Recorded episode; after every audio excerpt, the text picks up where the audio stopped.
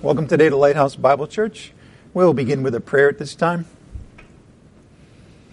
Father, we want to thank you for all your gifts, especially and overwhelmingly your Son, Jesus Christ. He's everything to us. He's our Savior, our Redeemer. We know that we are justified because He died and was you raised Him from the dead. We know that you call us to keep our eyes on the things above where your Son Christ is. We ask today, Father, that we, that we would be aided in that by continuing to hear your word this morning. Help us to continue to make that the priority in our daily lives and thinking. We ask this morning also, Father, that you take care of anybody in our congregation, any members of the body of Christ in particular, um, who is hurting at this time.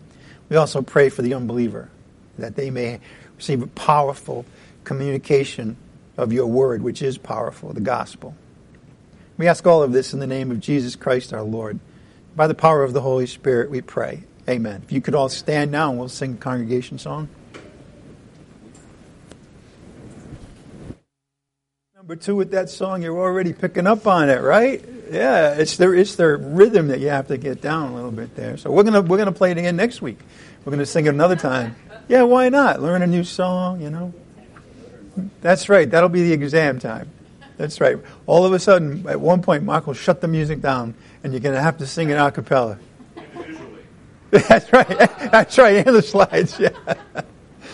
All right. Well, welcome again, everybody. Uh, before we do get started with the message today, um, we do have a couple of announcements. The first one is um, once again this week. I do want to remind you not to park in the two spots directly in front of it. When you walk out today and you look right straight down the aisle, like I'm doing right now, it's that aisle right there. And it's the first two, okay, the ones closest to the building. And the reason for that is that there are um, often trucks that come by, and if they don't have somewhere to go over there, they'll just come right through here and make a lot of noise.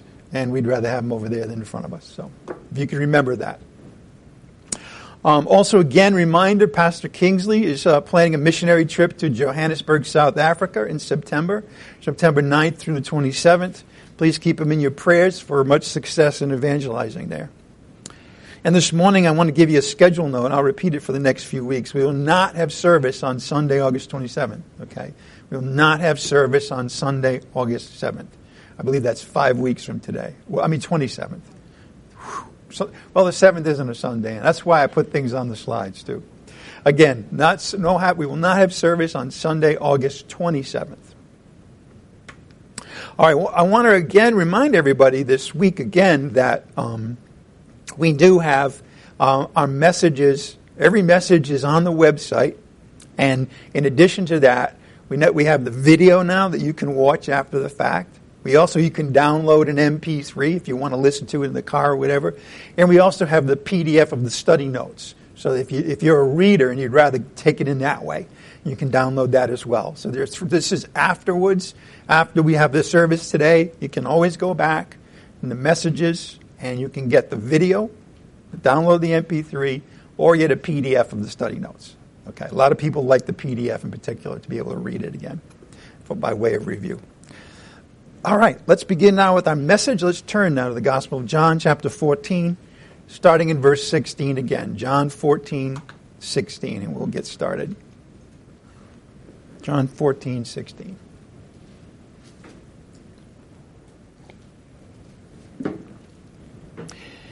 And I will ask the Father, and he will give you another helper, that he may be with you forever. That is the Spirit of truth whom the world cannot receive because it does not see him or know him. But you know him because he abides with you and will be in you. Title of this morning's message, of course, comes from our passage as always, and it is He will glorify me. Oh, it's not this passage. We're going to this passage later on. It's not this one. So, uh, but he will glorify me is the title. We're going to see that in another passage about the Holy Spirit that we're going to go to this morning in, in John chapter 16. All right, so again, we are looking this morning, though, at John 14, 16 to 17 to start. I want you to notice in our passage in verse 16, once again, that Jesus identifies the Parakletos, we, we studied that word, as the Holy Spirit. And he calls the Holy Spirit, remember from last week, the Spirit of truth. The, first thing that he mentions is primary, right? There are other things, of course, about the Holy Spirit, but the first one is that he is truth, the truth. We'll see that he communicates the truth as he receives it from the Lord Jesus Christ, who is the truth. Jesus, remember, is about to go to heaven. It's in the upper room that where that Jesus is doing these teachings. He's soon to go to heaven and leave them on earth. And these are the men, the ones that are around them that night, Matthew and John and James and so forth, who are going to pick up the mantle and they're going to go out and preach the gospel, which is the truth. And they're going to establish churches, which are going to be the pillar of truth. So all of their mission, all of their activity will be based on the truth. That's why it's first. That's why it's primary. Last Sunday, in fact, we saw just how central the truth is to our entire lives as believers in Jesus Christ. We saw that the mission, oops, we saw that our salvation is based on truth. We were in Ephesians 1 where we saw the message of truth, our salvation. So that the very start of being a Christian is based on the truth. By the way, never forget that when you're when you're um, giving the gospel to somebody. It's not how you know how wise or, or convincing you are. Okay, it's it's it's the fact that there's power in the word, in the message. What's the only thing that really matters is that they hear the truth, and they hear it and they believe it, and they become a, a Christian. We also saw that after we're saved, our entire spiritual life is based on the truth. It's based on the truth. We saw that in Ephesians 4 14 to 15. I want to just once again re- reinforce and emphasize the absolute importance of every one of us to be studying, reading, hearing the Word of God on a daily basis. I had an experience of it myself in the last week where it's so easy to get dragged into the ways of the world, the lust of the flesh, okay, and attacks, spiritual attacks, all of that stuff that's going on in our daily lives. And if we're not countering that, as it were, with the truth of the Word of God, truth like, you know, whatever things are righteous, whatever things are just, whatever things are good and holy, think on those things. Well, we need to do that. And how do we do that? We do that by staying in the Word, word of God, whether it's the Psalms or particularly the epistles. You know, um, make it a habit of going to the book of Romans, okay, on a regular basis, particularly from Romans 3:21 through 8:39. Okay, that's the summit. That's the that's the foundation of being a Christian. That's that's our spiritual home, the truths that are there. But you'll forget them if you don't go back and remind yourselves of them. Particularly when you're in a particular place where you're tempted or in a crisis, okay? You can always just go, look, I mean, in the United States of America, we have simple, instant access to God's Word all the time. Right? It's, it's relatively straightforward to have your own Bible, which I highly recommend. By the way, we provide Bibles, we've got plenty of them. If you want to take one home, you can. If you want to take one home to a member of your family, you can. Okay, because that's the, that is, you know, the Bible says in Ephesians 6 that that's the sword of the Spirit. The Spirit. And that's who we're studying this morning, is the Holy Spirit. And yet He considers the Word His weapon on our behalf. Okay. So again, our salvation based on the truth. Our spiritual life based on the truth. We also saw that real, authentic worship is centered on the truth. That's why what we're doing right now is worship. Now, of course, that culturally, Christian culture doesn't call it that, you see. See, they, they call uh, what's going on in the music ministry only as the truth. And unfortunately, mo- most Christian music today doesn't really focus that much on the truth. It's very much, I talk about this all the time. I guess you're probably tired of hearing it. But be careful when, it's, when you hear the word I too much in a song that's Christian, right? It's supposed to be Him, right?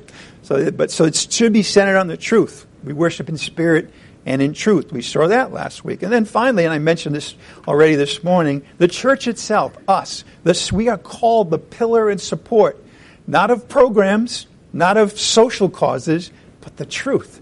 as we, as we see in 1 Timothy chapter 3, verse 15. Okay, so first and foremost, the Holy Spirit will teach them the truth.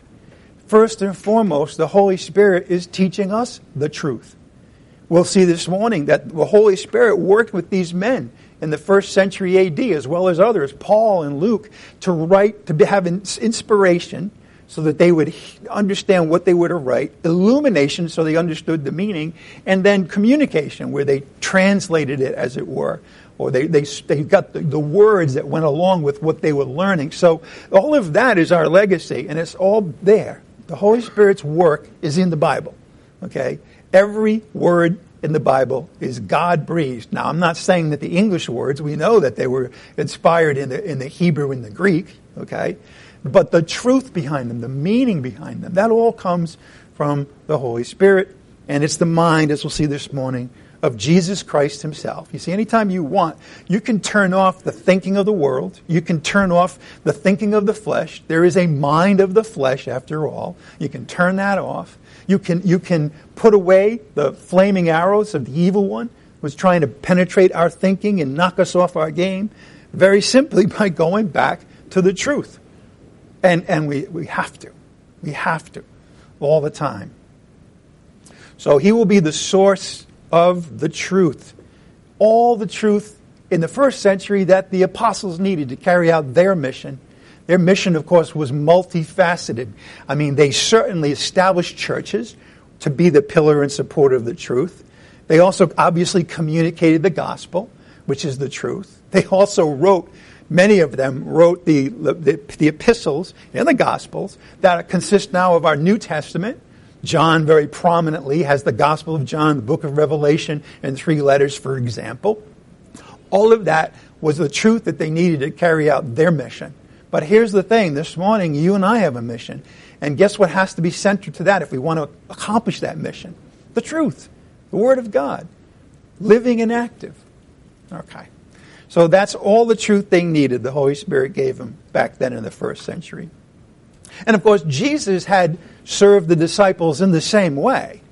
As a matter of fact, in chapter 14, where we are now, a few verses ago in chapter 14, verse 6, he said, I am the way, the truth, and the life. And of course, everything he said was the truth. He, he challenged with the truth, he, he convicted with the truth, he encouraged with the truth. But what he's going to say, we'll see this this morning, to these disciples is, you know, given your situation throughout my ministry, there was a limit to your ability to understand the things I'm saying. Remember, we saw in chapter 14, just before this section, that uh, I think it was Philip, I think it was Philip, who didn't understand Jesus was God. didn't understand that the, that the Father was in him and he was in the Father. And yet Jesus had taught that. You see, because they lacked capacity. Okay, well, we have that, in, and the reason we have it is because of the miracle that the moment we believe in Christ, the Holy Spirit comes to indwell our hearts. You see, never before had that happened to believers until Christ goes up to be with his Father again. So they will have all the truth that they need for their mission. We have a mission. We have all the truth that we need for our mission. We have a mission together. Okay? All, so one of the, the mission is the pillar and support of the truth. Prominent, of course, among, among all that truth is the gospel, which each of us has a responsibility to be communicating to the unbelievers that God brings in our midst.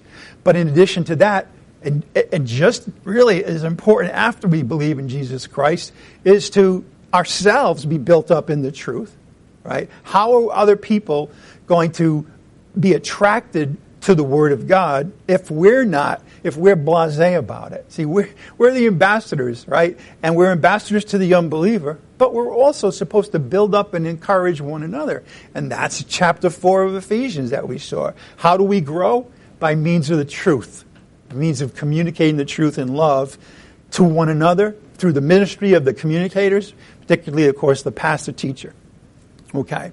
So the Holy Spirit is here. He's, he was with them He's with us, He's in us. Look at John chapter 14 now.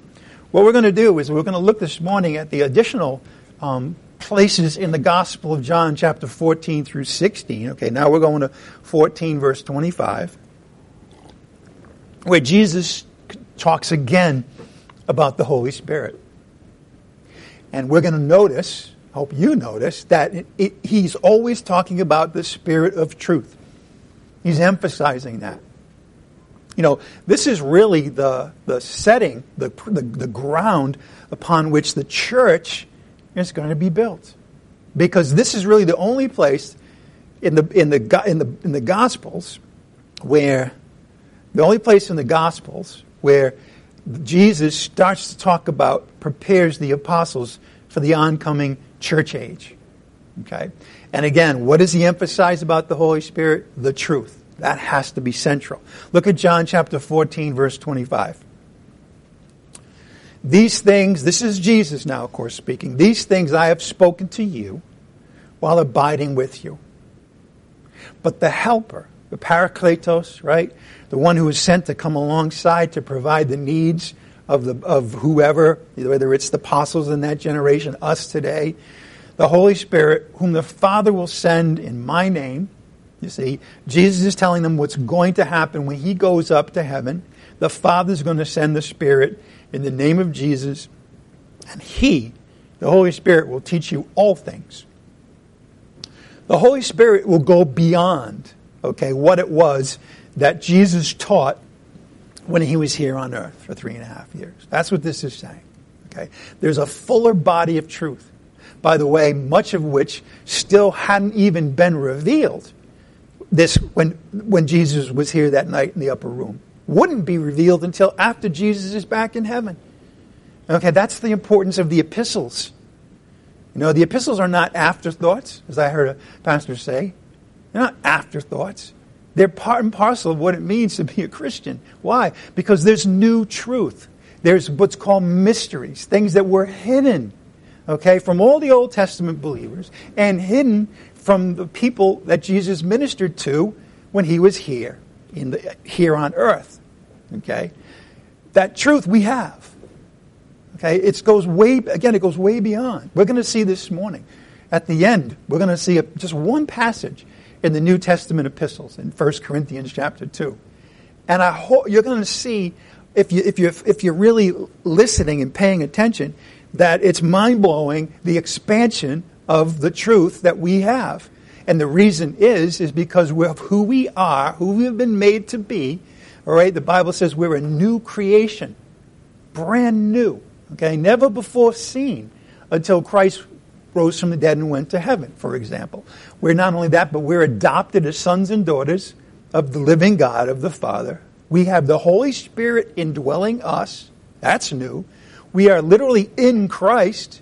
That's new. There's no Old Testament believer that was in Christ. By the way, these apostles were not in Christ until after he went to heaven. You know, our Christianity starts with the resurrected Christ. Okay? We are not to orient to the to the Christ when he was here on earth. Okay, we are to orient to the risen Christ. He is our life now. Well, he's not he's not on earth now, but he is our life now in heaven. Set your mind on the things above where Christ is now. Christianity is up there with the risen Christ. Never forget that. All right. So again, verse 25, these things I've spoken to you while abiding with you, but the Helper, the Holy Spirit, whom the Father will send, this is future, in my name, he will then teach you all things and also bring to remembrance all that I said to you. So there you have it. You have all the things that Jesus said, and then you have the rest of the things that the Holy Spirit is going to teach them and us after Jesus goes back to the Father and the Holy Spirit is sent. Now, of course, when Jesus was with the disciples on earth, for those three and a half years, he taught them many things. I mean, that has been what we've been looking at in the Gospel of John from chapter 5 through chapter 12. In fact, even here in the upper room discourse, he's continuing to teach them. So he's teaching them many, many things. But he also pointed out something. He made it clear that there were things that they were simply not ready to receive. We saw that, that again, I mentioned this, but Philip, even though Jesus talked about the fact that he was in the Father and the Father was in him, that I and the Father are one. Even that evening in the upper room, Philip and probably all of them still that hadn't registered they hadn't, I'm not saying they don't believe it, I don't know, that's up, but it hadn't registered. They weren't aware of it. They didn't understand the implications of that. Okay? Well, because Philip's saying, show me the Father. Right? Well, he's right there. You know? It'd be like someone coming up to me this morning and saying, hey, can you show me John Farley? You know? Well, hello, it's me. You know? So the same thing. Jesus is God. The Father was in, is in him, and he's in the Father. So there were many, many things that the apostles were not ready to receive before Jesus went to heaven. We're going to see this morning a passage in John 16, verse 12, where Jesus is going to say this. He says, I have many more things to say to you. So there it is. Jesus, of course, knew everything. All that the Holy Spirit is communicating, by the way, is the thinking of Jesus Christ. So he wasn't the issue. The issue was the capacity of, of the apostles before the Holy Spirit came in and dwelt them. He says, He will say, I have many more things to say to you, but you cannot bear them now. You're not, you don't have the capacity to bear these many other things that Jesus would have liked to say to them. So clearly, they needed to learn a lot more truth. And with Jesus about to depart, then they'll need another teacher, another guide because Jesus will be in heaven. And when the Holy Spirit comes, he will teach the disciples all things. All things. The, the New Testament epistles talk about all things a lot. You know, like all things are working together for good, right? Or eye has not seen, ear has not heard, nor has it entered into the heart of man. All the things that God has prepared for those who love him. Expansion of the truth. So he will, the Holy Spirit's the one that will teach the disciples all things. But not only that, he will also bring to their remembrance all the things that Jesus said to them as well. But the Holy Spirit will be their teacher and reminder. You know, I hadn't realized this before, but that passage talks about the whole New Testament, basically, because first of all, they were, the, the Holy Spirit brought to their remembrance the things that Jesus said. Well, that's the Gospels, the first four books right? And then all the other things, which are, of course, in the epistles. Okay? The book of Acts is historical record, okay, where we see this development of how the Holy Spirit worked with the apostles. is a fascinating thing. But the teaching, the new things, is in the epistles, particularly of Paul. So, among other things, again, is that, that the ministry of the Spirit would enable the apostles to write the New Testament. They didn't write the New Testament until many years after Jesus went back to be in heaven. Why? Because they needed the ministry of the Holy Spirit to get that done. You know, it's, it's, I don't know if you noticed, but it's fascinating how the memory of John was so clear and precise. Do you ever think about that? Do you ever think about, well, how, how did John, you know, remember, like, what was going on in the Garden of Gethsemane? Or how did he remember all the things that Jesus said on the cross? How did he remember all the details? Well, the answer is simple. He had the Holy Spirit mentoring him, guiding him. Okay? That's why this is a supernatural book. That's why, that's why the world and the scholars that try to reduce it to what their minds can understand are totally missing the boat. They're totally missing the boat. Okay. So it's Holy Spirit that enables the apostles to write the New Testament. All of it, if you include Paul and Luke, who in turn were inspired by the Holy Spirit for the same purpose. Here's the passage we're going to go to at the end, but I want you to see a couple of verses now because they relate directly to this point. Look at 1 Corinthians chapter 2, verse 12. 1 Corinthians chapter 2, verse 12. And Paul's going to talk about this inspiration of the Spirit and how it works.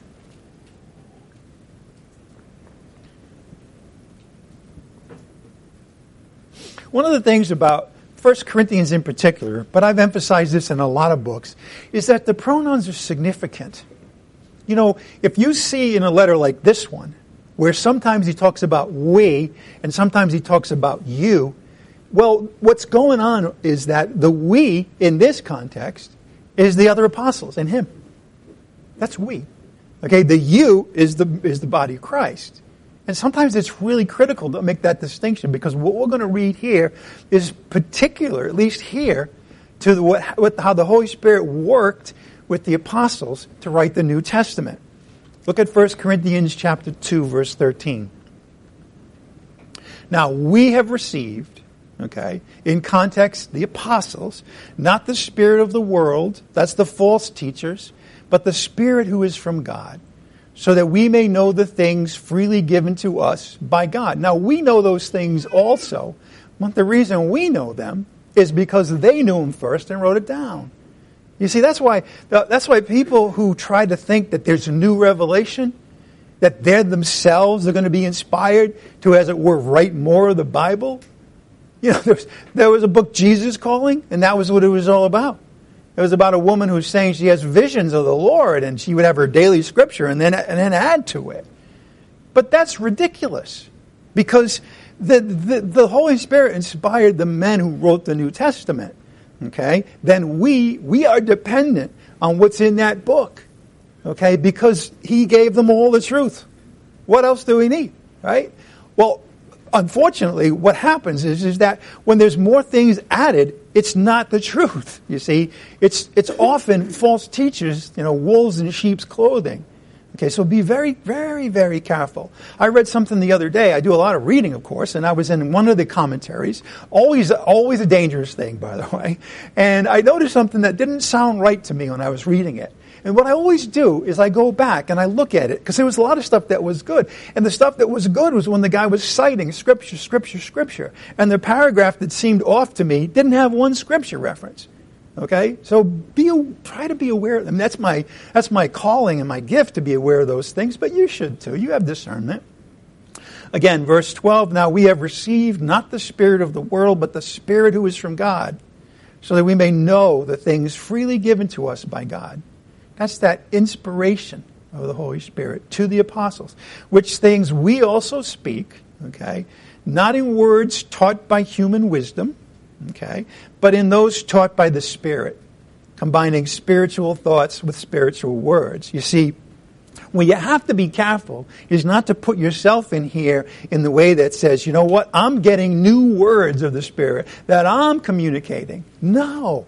This, this, is, this is primarily talking about the apostles here. That's why it's important to make these distinctions. He's saying, listen, listen, we, the apostles, have received the Spirit of God so that we may know these things freely given to us by God, and then speak these things, and then write these things. Okay? And when we do so, he's saying we're not doing that based on how smart we are. We're doing that because the teacher, the Holy Spirit, has taught us the words. He's given us the meaning, and then he says, now here are the words. See? And that's how, that's the, that's, if you think about it, that's the order of things. You know, you see something, they, they, they, were, they were inspired, they were illuminated, and then they wrote it. And they spoke it. Combining spiritual thoughts with spiritual words. That's how it works. They have the thought, then they have the words. We have the words because they're in the Bible now. So the Parakletos would also function as their teacher and reminder. Okay. So I'd like you now to go to the next chapter of John, chapter 15, where we see Jesus talking about the Holy Spirit once again. John chapter 15, starting in verse 26. And we're going to notice again, when he's talking about the Holy Spirit, he's talking about the truth once again. John chapter 15, verse 26. When the Helper comes, Parakletos, the Holy Spirit, whom I will send to you from the Father. That is the Spirit of truth who proceeds from the Father. He will testify about me. And I want you to notice something here. Throughout the Gospel of John, particularly in chapters 3, 2 through 12, Jesus Christ again and again emphasized that the Father had sent him, right? The Father has sent me. But here in John 15, now he's talking about the Holy Spirit being sent by the Father. See it? And he's testifying about Jesus. You see, when Jesus was on earth, he was sent by the Father to testify about the Father. Now that, now here, the Holy Spirit, now this is Paul, he's a member of the body of Christ. He's communicating the, the teachings that were mysteries until Christ went back to heaven. And he's saying the Spirit of truth, Jesus is saying, who proceeds from the Father, will testify about me. He's saying that the Holy Spirit, we've seen this, his, the Holy Spirit's job, when you boil it all down, is to testify about Jesus Christ. And then he says, and this is the this is the wonder and the value of who we are, by the way, as members of the body of Christ. Notice this. And you, of course, here he's talking about the apostles. You will testify also, because you have been with me from the beginning. Now, once again, we see here the Spirit as identified, called the Spirit of truth. But notice what else he is and does. He is a witness. He is a witness who testifies about Jesus. Now, we've seen in chapter 5 of the Gospel of John, Jesus talking about witnesses to, to, to the relationship between him and the Father, like John the Baptist. But even then, he talked about the Word being the key witness. Now we add to that the Holy Spirit. The Holy Spirit is a witness who testifies about Jesus. But not only that, we're going to see in a second something else. But, but so he is not only, of course, himself a witness, but notice he is mentoring and guiding the disciples to do the same thing. That they too will be witnesses. The Holy Spirit, and Jesus for that matter, is, is very present and active here, now, of course. But how? Through the church. Through the church. Okay? And that's it. This, again, that's why I want you to elevate your appreciation and your respect and, in a sense, awe and, and, and reverence for what God has done with the church. Not because of you and I. Heck, we know we were dead in our trespasses and sins. It's, it's what God has done. And what He has done is uh, Ephesians 3, if you ever get a chance, you should read that because He's saying that right now, God is speaking to those who are in the heavenly places the angels and principalities too, both uh, holy angels and fallen, through the church. That, that somehow when we gather together, there's, there's, there's a witness that we're giving to Jesus Christ and to the Father. Individually as well, okay, but primarily as a body. Why it's important to gather together. It's important to be tight. It's important to have the spiritual gifts active, right? It's important, you know, when you're giving, a lot of times I think people have the wrong idea about giving. It's not, oh, the church needs a boiler, so we're going to give. You know, it's witness. See, see, see, Paul one time in the book of Philippians said, listen, I am amply supplied, but I'm still rejoicing in the fact that you're giving. Why? Because of what goes to your account. Because you're expressing a relationship with God you're understanding the importance of the Word of God being communicated. Okay? We'll see more about that. I'm going to talk a little bit about that some more. You know, sometimes I've been a little reluctant, and it's my fault to talk about giving because I was I was insecure. I was thinking, well, people are going to think I'm just asking for money. But you know what? That does you a disservice at the end of the day because it's got nothing to do with me. It's got nothing to do with this building. It's got everything to do with your freely giving and your expressing your gratitude to God, not to me, not to this building, but to God for what He's doing. And hopefully, wherever that money goes, there's good stewardship there. Okay? In any event, the Spirit also testifies about Jesus, and He teaches us to do the same. He will mentor and guide in the first generation the disciples to do it. Okay, they would be witnesses under, under very difficult circumstances. Some of them died for being witnesses to Jesus Christ. Okay, but the Holy Spirit will mentor and guide them to do the same thing He is, the witnessing. And of course, that came and will come for us with its own challenges, needs, heart, heartache. So, what else He's going to do is He's going to embolden them and give them the very words to say, the very truth to say when they're on the spot witnessing and being persecuted for it. Look at Mark chapter 13, verse 9. Mark chapter 13, verse 9.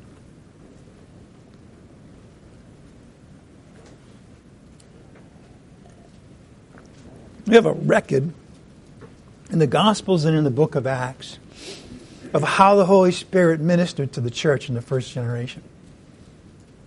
And it's very useful because we need examples. We need to understand particulars. How did it actually work? Well, here's one of those. Look at Mark chapter 13, verse 9, on the subject of the church and here in the first generation, the apostles being witnesses to Christ. Look at Mark chapter 13, verse 9. Jesus speaking now to the disciples. But, but be on your guard. For they will deliver you to the courts, and you will be flogged, beaten in the synagogues. And you will stand before governors and kings for my sake, what? As a testimony to them, as a witness of the truth of who I am. Verse 10 The gospel must first be preached to all the nations. When they arrest you and they hand you over, do not worry beforehand about what you are to say, but say whatever is given you in that hour. For it is not you who speak, but it is the Holy Spirit of truth, the Holy Spirit. So he's saying that the witness has nothing to do with their preparation or their wisdom or trying to outsmart whoever it is they're talking to. He's saying don't even think about it until you're right there in that moment. Why? Because then you'll be inspired by the Holy Spirit to say the right thing. By the way, it's the same thing for us as a witness.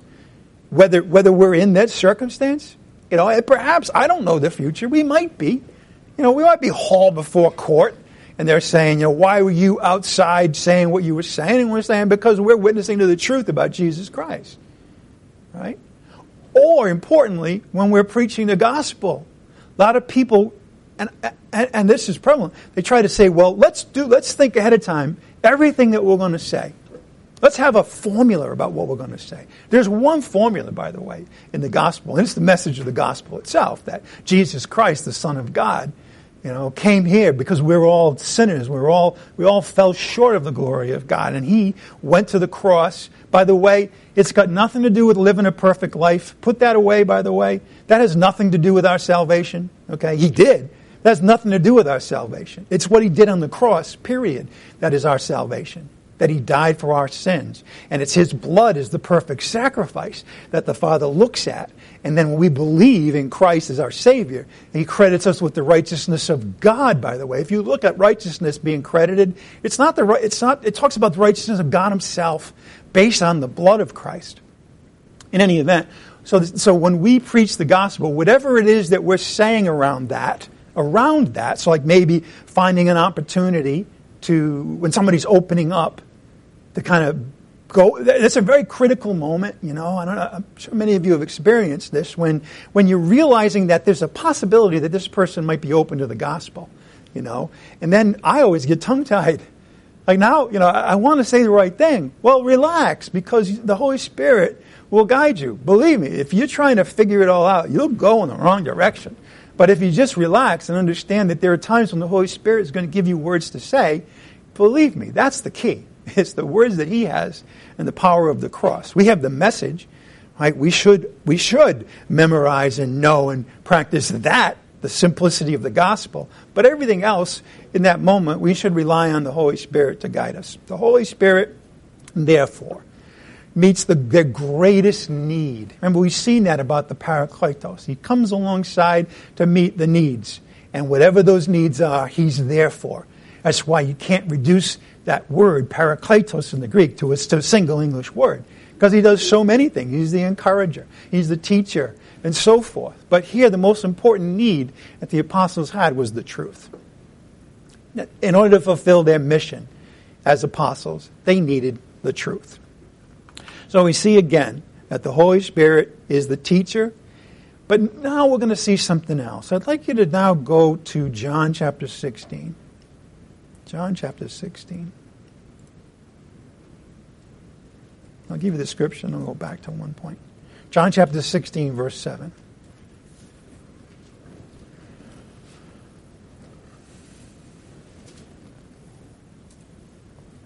We're going to read it in a moment, but I want to set it up. Because so far we've seen the, the, the, the truth, the spirit of truth ministering to the apostles, and by extension to us. But it's just as true, you know, that the Holy Spirit also has a ministry to the unbelieving world. The Holy Spirit does. And that's, by the way, that's the foremost in terms of preparing unbelievers to believe the gospel. Okay? It's, you know, sure, do we sometimes have a role in that? Perhaps. But what's really going on, okay, is the Spirit is speaking truth to unbelievers. And there's three things, we'll see these things. There's three things that Holy Spirit is really sending as messages as truth. So he speaks to the unbelieving world. He does. This passage we're going to be in just for there, and I'm going to read, says exactly that. Okay, so with that, let's now let's now I'll, I'll now read that passage. Still Jesus, still in the upper room, talking to his disciples, and then he says this: "But I tell you the truth; it is to your advantage that I go away. It is to their advantage. They're going to be better off with him going off the earth and going to heaven than if he had stayed. They didn't, that, that didn't register. How can that be? Know, we're going to be lost without you. Well, what is he saying? He says, if I don't go away, the helper's not going to come to you. And remember, he has all the truth. He's going to be communicating you things that uh, you weren't ready to receive when I was here. It's only when Jesus goes to the Father, the Father sends the Holy Spirit, then it's to the advantage that that has happened of the apostles and to us. Again, but I tell you the truth, it is to your advantage that I go away. If I do not go away, the Helper will not come to you. But if I go, I will send him to you. Now, notice what comes next, though. And he, the Holy Spirit, when he comes, will happen, will convict the world. Here it's the world of unbelievers. Okay? Convict the unbelievers concerning, again, three things. Okay? Sin, righteousness, and judgment. Now, today we, we are not going to go into that because there's a lot of things that we can un- we need to understand about why those three things. Okay, but that's not today. We can park that. The only thing I want you to see today is that the Holy Spirit has a ministry to the unbelieving world. He teaches the truth. The Holy Spirit of truth speaks truth to the unbelievers. Verse 8, and he, when he comes, will convict the world concerning unbelievers, concerning sin and righteousness and judgment. Concerning sin, notice, because they do not believe in me. Concerning righteousness, because I go to the Father and you no longer see me. And concerning judgment, because the ruler of this world has been judged. But just notice today what the Holy Spirit's doing in communicating to the unbeliever. Okay? You're a sinner, basically, right? Concerning sin. You lack, you are unrighteous. Okay? And if nothing changes, there is a judgment coming. When you will be, if you don't believe in Jesus Christ, they do not believe in me. Okay, you'll be judged and be under the wrath of God as the unbeliever. And the Holy Spirit is communicating that. And we should, we should realize that. That is not, quote, all up to us. the Holy Spirit's working. If you've got people in your lives that you've been praying for, and you should, right, that they would hear the gospel and believe, right? What you need to understand is that what's really happening in that prayer is, is that, you're, that you're recognizing that the Holy Spirit is the one who will do the work convicting them of the fact that they're sinners, understanding that righteousness is the key, understanding that there's a judgment. That's the Holy Spirit. Now, of course, He can use us, but it's His ministry. Now, of course, the Holy Spirit doesn't indwell unbelievers who make up the world. Why? Because they can't receive Him. He just said that in our passage today. They can't receive Him, they can't take Him in. Okay? They can't understand it. They can't understand, like, all the ministries of the Holy Spirit. Just one is convicting. Why? Because God isn't willing that anybody who ever lived should perish. And I'll just take a moment. Let's go to 1 Timothy chapter 2, verse 3, to emphasize this point. Okay, which is why God has divine power in the person of the Holy Spirit. 1 Timothy 2, verse 3. In the person of the Holy Spirit because he's this, because this is true about God. Okay, 1 Timothy chapter 2 verse 3. 1 Timothy chapter 2 verse 3.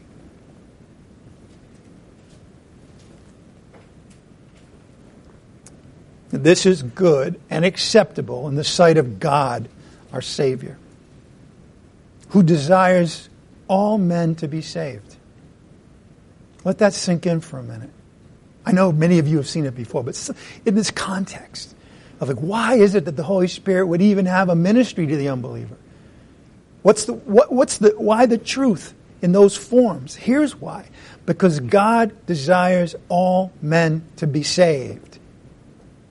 That's his desire. And he's done everything he can. Not only, most importantly, through the death and resurrection of his son, but then the ministry of the Holy Spirit to the unbeliever. And not only that, but he also desires all men to come to the knowledge of the truth. There it is again. That's God's design. When Jesus Christ is going to pray to the Father in, God, in the Gospel of John, chapter 17, he's going to talk about eternal life. And you know how he defines eternal life? Father, eternal life is that they may come to know you, knowledge, truth, and Jesus Christ whom you've sent. It's all about truth, okay? Just kind of, you know, and what's the, what, where do we go for the truth? The Word of God, the Bible. All right. So, the Holy Spirit direct, is directed okay, by God and by Jesus Christ to convince the unbeliever that he needs a Savior. That's omnipotence, by the way. That's omniscience going at it. Just to comfort those who may have been praying for unbelievers in their lives for a long, long time. Realize that divine omnipotence is on the job. Okay. Well, there's one more passage where Jesus talks about the Holy Spirit of truth. And it's in John chapter 16, verses 12 to 15. John 16, 12 to 15.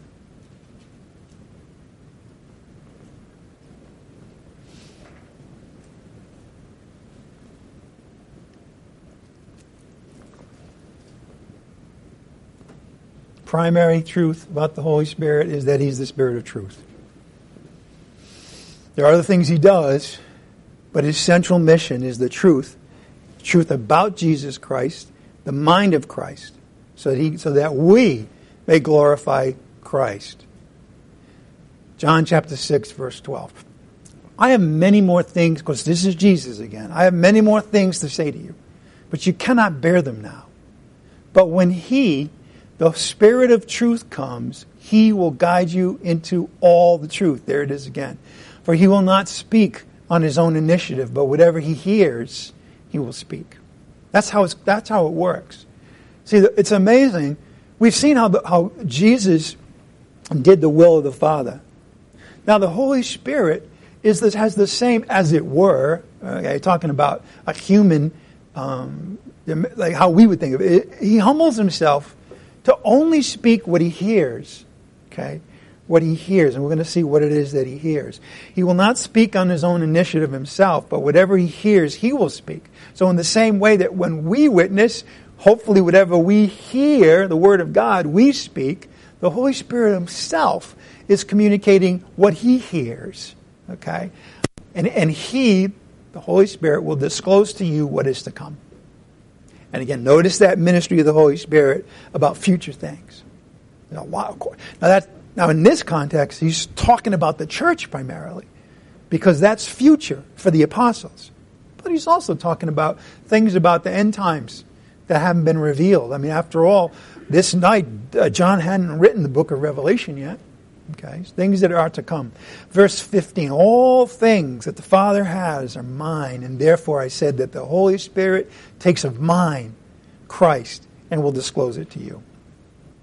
So here we see that the teaching ministry of the Spirit begins and ends with the person of the Lord Jesus Christ. Let me say that again. The teaching ministry of the Spirit begins and ends with the Lord Jesus Christ. Okay? Not the Spirit. Not look at these great signs and wonders and miracles that the Spirit is doing. Okay? He doesn't want any of that. He doesn't want any attention on himself. Why? Because his teaching ministry begins and ends with the Lord Jesus Christ. And to the extent that we're learning about the Lord Jesus Christ, we are doing and, and, and complementing, as it were, participating in the, the ministry of the Holy Spirit. It's all about Christ. His teaching ministry begins and ends with the Lord Jesus Christ. Who he is, you know, I mentioned how Jesus tried to get them to understand that he's in the Father and the Father is in him or to say it really simply that he's God? Well, well, the most amazing teachings about the person of Christ as God are found in the epistles.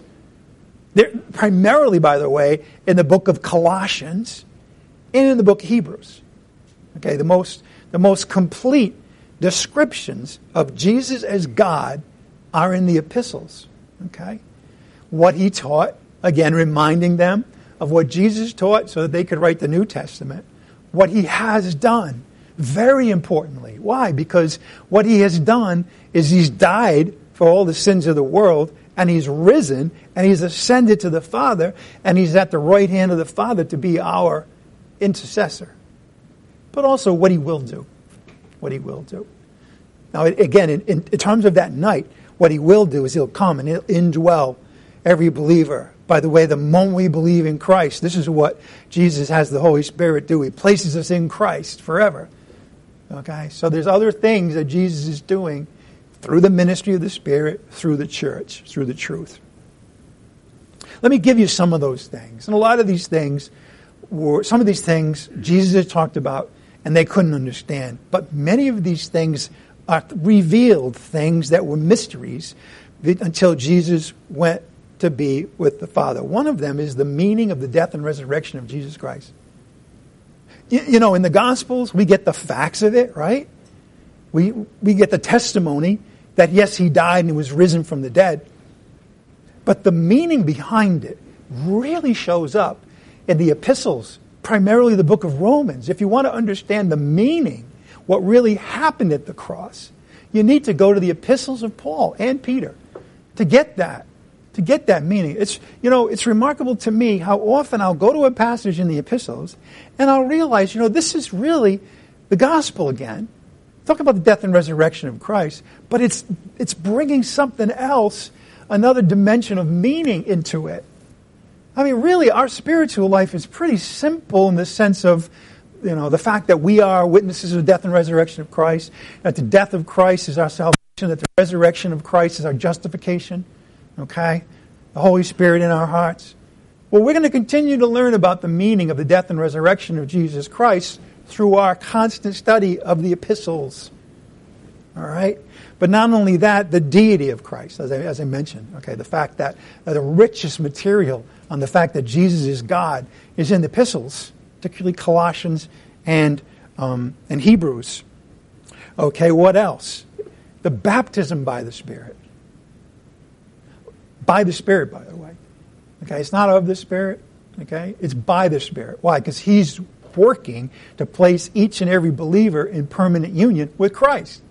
Holy Spirit magnifies Christ, not himself. You see, it's the baptism by the Spirit placing each believer in permanent union with Christ. That had never been revealed in the Old Testament.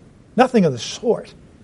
Okay, that's why Jesus says he will be with you, he's with you, and then he'll be in you, you see. But not only that, but we'll be in Christ. The moment we believe, we're baptized in Christ, permanent union with him.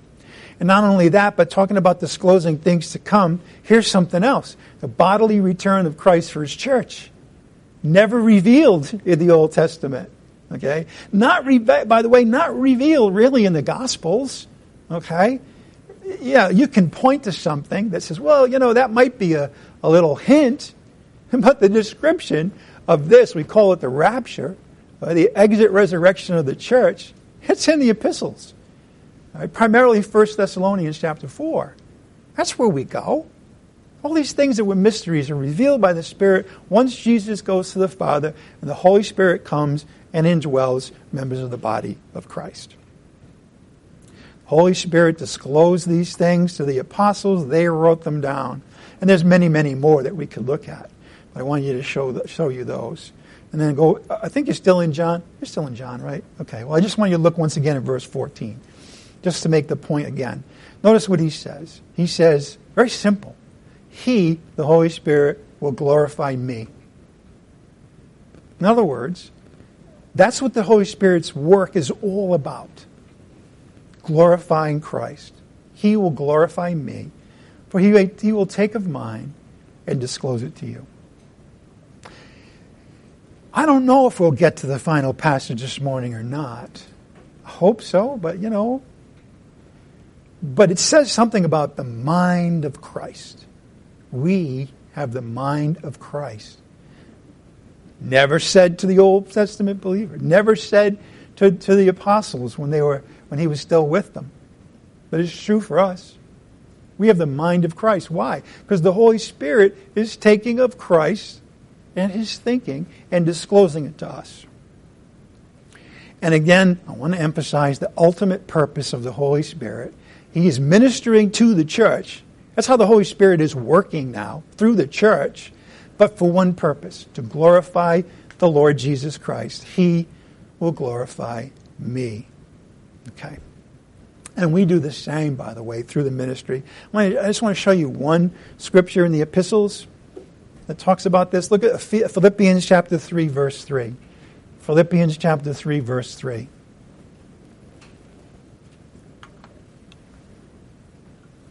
Whoops. Philippians chapter 3, verse 3.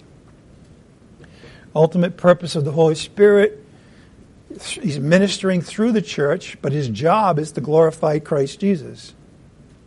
You know, his job really isn't to make us feel like we're important. That was the mistake the Corinthians made with the spiritual gifts.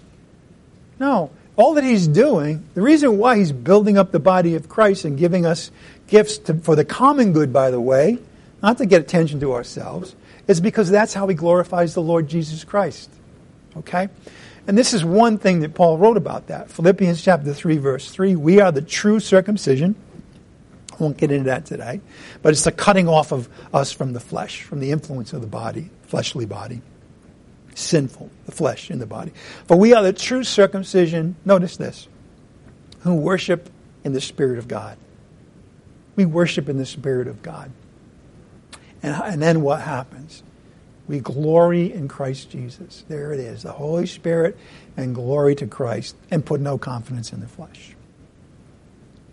Okay, we're probably not going to go through this completely, but as we end our study of John 14, verses 12 to 17, which we've been on for several weeks, there's one more New Testament passage that I do want you to see, even if, even if we, I can't really go into detail on it today.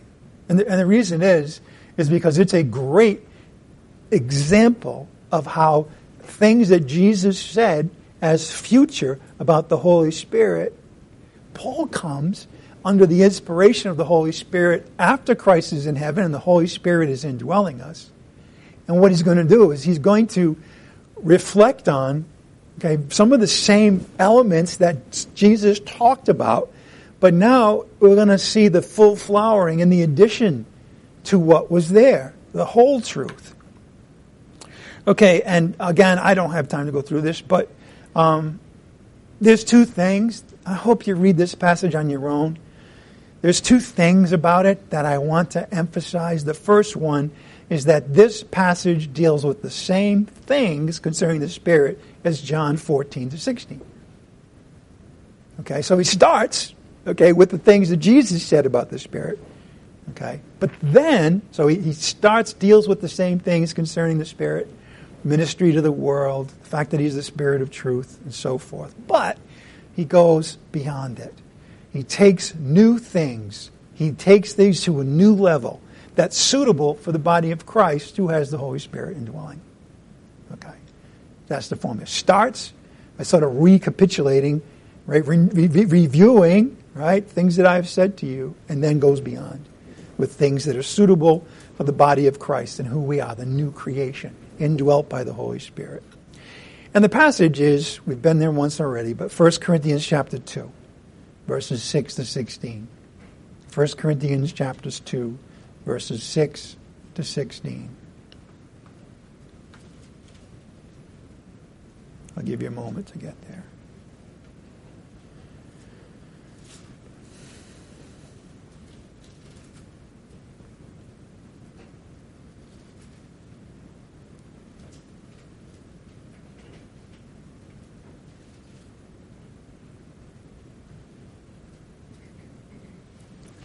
Okay, 1 Corinthians 2, starting in verse 6.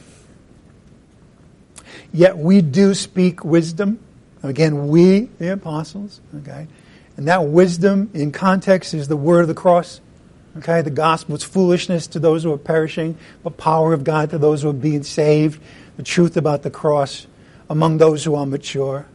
That's why we'll, when we get to be mature as Christians, we're still going to be learning about the gospel and what it means. A wisdom, however, not of this age, nor the rulers of this age, which are passing away. You see, the world can't doesn't see the Spirit or know it, but we do. But we speak God's wisdom, notice this, in a mystery. This is what's added. Okay? A mystery. Notice what that is. The hidden wisdom which God predestined before the ages. In other words, God has been holding on to this truth pretty much forever. But it was a mystery until Christ goes to be with the Father. Well, that tells you right away the value of the epistles because there's a mysteries revealed only after Jesus goes to the Father and the Spirit comes down. We speak God's wisdom in a mystery, the hidden wisdom which God predestined before the ages to our glory. Our is the church now. The wisdom which none of the rulers of this age has understood. The world doesn't see him or know him. For if they had understood it, they would not have crucified the Lord of glory. But as it is written, things which eye has not seen, and ear has not heard, and which have not entered the heart of man, all that God has prepared for those who love him. He's saying here two things. One, that unbelievers only, only care about, choose to know those things that they can see and hear and that they can work out in their, in their heart themselves. But also that even, even until now, these things had been never revealed anyway. So God's preparing them for us. And then at verse 10, for God, for to us, to us, the church, the apostles first, God revealed them through who? The Spirit. For the Spirit, notice this, and I think I'll end here, but the Spirit searches all things, even the depths of God. I want you to think about that. All things now is tied into what? The very depths of God. That's the storehouse, as it were, that the Holy Spirit has that, that He, it's, it's available, okay? There are things that, that, that God had never revealed until the New Testament epistles, okay? I think of the end of Romans chapter 11, where Paul is just blown away by the mercy of God for the nation of Israel, for example, and so much more. And then I just want you to notice the process again. Notice um, verse 12. Now we have received not the Spirit of the world, we've seen this passage already, but the Spirit who is from God, so that we may know the things freely given to us by God. And those things are so amazing that human wisdom can't capture it. Things we also speak not in words taught by human wisdom, but in those taught by the Spirit, combining spiritual thoughts with spiritual words, the inspiration of the New Testament writings. Now, this is why I'll just edit, I'll just give you this, and that is that pastors really have to have most of their message directly out of the scriptures and not try to comment on w- using their wisdom, their thinking, their education. No, because that's not going to do it. It's those words taught by the Spirit. That's what does it. And then I just want you to notice verse 15 and 16. He who is spiritual, that's a definition of the Christian. Why? Because we have the Holy Spirit in our hearts. He who is spiritual appraises all things. There it is again. All things.